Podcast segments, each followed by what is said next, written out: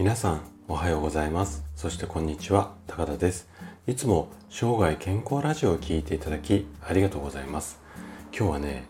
若年性認知症について話をしていきたいなというふうに思います。あのここ最近ですね、高齢者の認知症と合わせてろくじゅうよんさい以下で発症する若年性認知症、こういった病気の発症率っていうのがすごくこう急増しているんですよね。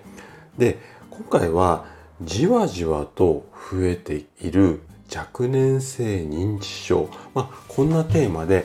毎日ちょっと忙しく過ごしていますよというあなたに向けてお話をしていきたいなというふうに思います。で、今日もふたつのことをお伝えしていこうかなと思っています。で、まずひとつめが若年性認知症、これの実情、まあ、今現状どんな風になっているのか、患者さんがどれぐらいいてとか、まあ、そんな話ですよね。で、ふたつめ、ふたつめが若年性認知症の、まあ、予防だったり治療法、これについて話をしていきたいなというふうに思っています。で、今日もできるだけこう専門用語とかを使わずに分かりやすく話をするつもりなんですけども、もし疑問質問などありましたらお気軽にコメントいただければというふうに思います。じゃあね、早速本題の方に入っていきましょう。まず一つ目の、うん、テーマである若年性認知症の実情、こんな話からスタートしていきますが、えっとこの若年性認知症ってあなたはこう聞いたことありますかね。はい。で、どんな病気かっていうと、ちょっとね、あの医学の教科書に出ている定義っていうか、その言葉をそのまんまちょっと今日紹介しようかなと思っているので、ちょっと硬い表現なんですけども、おそらく意味は通じると思うので、そのまんまちょっと教科書通りの説明をさせていただきますね。で、うん、どんな病気かっていうと、一度正常に発達した認知機能が後天的な脳の障害によって低下し、日常生活や社会生活に支障をきたすような状態で、それが意識障害のない時に見られる。まあ、これが医学の教科書でいう若年性認知症の、まあ、こんな病気ですよっていう説明なんですけども、ポイントとすると、要はその認知機能、うんと記憶とかですよね。このあたりが何らかの影響によって、まあ、低下してますよ。で、一番のポイントは、それが意識障害のない時に見られる。このあたりなんですよね。で、この病気っていうのが今すごくこう増えているんですよ。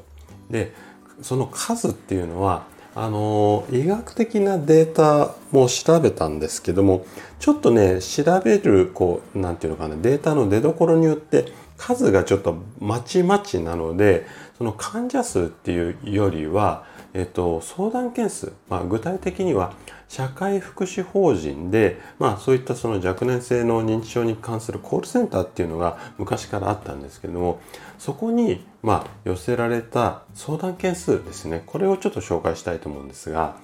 にせんじゅうねんにはそのけ、うん、相談件数、若年性認知症にまつわる相談件数っていうのがせんごじゅうごけんだったみたいですよ。で、これがごねんご、にせんじゅうごねんにはにせんにひゃくよんじゅっけんに増えましたよ。年間にせんにひゃくよんじゅうってまあまあな数字ですよね。で、ここのコールセンター、最初一つだけだったんですけども、それがちょっと年々増えてきたので、さばけきれなく、さばきか、ごめんなさい、さばききれなくなってきたので、その翌年のにせんじゅうろくねんからは、各都道府県に相談窓口っていうのが設置される。まあ、こんな流れができるぐらい、どんどんどんどん相談が増えているっていうことなんですよね。なので、これは相談、電話相談の件数なんで、実際の患者さんの数っていうのは、もしかしたら今にせんにじゅうねん超えてますので、もうちょっと増えてるんじゃないのかな。まあ、こういった感じが現状なんですね。じゃあ、この若年性認知症ってなってくると、まあ、うーん、どんな症状があるのか。これに関しては、基本的には高齢者と一緒なんですけども、うんとね、これからお話しするような特徴があるっていうふうにされています。で、えっと、どんな特徴かっていうと、まず発症年齢がすごく若いんですね。あと男性に多い。で、その次がね、異常であることには気づくんだけども、認知症、そのそれが病気だとか認知症だと思わずに病院なんかの受診が遅れたりだとか、あとは初期の症状が認知症特有のものではなくないので診断しにくかったりします。で、あとはこう発症してからの経過、これがね急速なんですよね。このあたりがすごく特徴で、今ちょっと爆発的に増えているっていうことです。はい。じゃあこの病気をどうやって予防していくのか、これをねちょっと次のテーマで話をしていきたいなというふうに思います。じゃあふたつめのテーマである若年性認知症の予防法だったり治療法、このあたりをねここから話をしていきたいなというふうに思うんですが、でね、最初ちょっと結論をもういきなりズバッて言うとちょっと残念なんですけども、この若年性認知症に関するこれって言った治療法が今のところないっていうのが現代の医学なんですね。なんですが、まあ基本的には高齢の方の認知症と似た形で生活習慣を見直すことで予防できるんじゃないのかなっていうふうには言われています。じゃあどんなふうに生活習慣を見直せばいいのかっていうと、例えば食生活であったら塩分の摂りすぎを避けてみたいだとか、あとはバランス良い食事ですよね。あとお野菜なんかを中心に摂ってもらったりとか、あとカロリー、このあたりを意識する。要はまあインスタント食品なんかも避けましょうっていうところもこのあたりに入ってくるかなというふうに思います。で、次が運動なんですけども、これ適度な運動なんですけども、ちょっとこう若めの方はあのー、軽めのジョギングとかではなくて少し激しい筋トレなんかもいいんじゃないのかっていうふうにされていたりだとか、あと全般的には有酸素運動が効果的じゃないのかなんていうふうに言われています。あと生活習慣に関しては規則正しい生活を心がけて、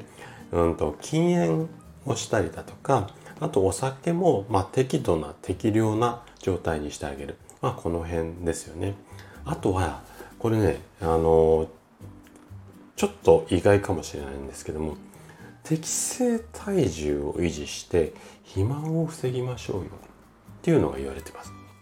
で、どちらかというと今お話ししたような、うんと例えば食生活が乱れたりとか運動不足だったりとか生活習慣があんまりよろしくない方って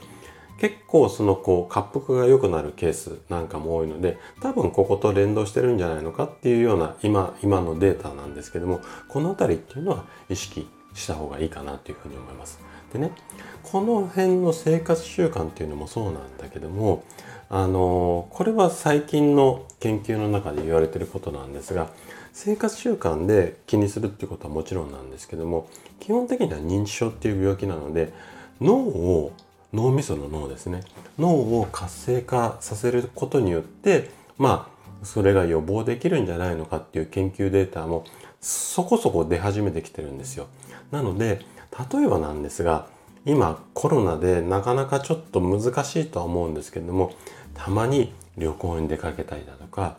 うんと友達なんかと食事をしたりとか、いわゆるそのコミュニケーションとか、ワクワクとかドキドキっていうんですかね。こういったものを常に意識っていうか、そういうものを生活に入れることによって、まあ、脳の活性化を図る、まあ、このあたりがね大きな予防につながるんじゃないのかなっていうふうに思います。はい、ということで今回は若年性認知症についてお話をさせていただきました。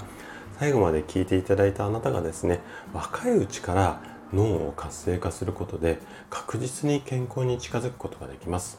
人生ひゃくねん時代、この長寿の時代をですね、楽しく過ごすためには健康はとっても大切になります。ぜひ日頃からワクワクドキドキ、このあたりをね、大切にしながら生涯健康を目指していただけたら嬉しいです。それでは今日も素敵な一日をお過ごしください。最後まで聞いていただきありがとうございました。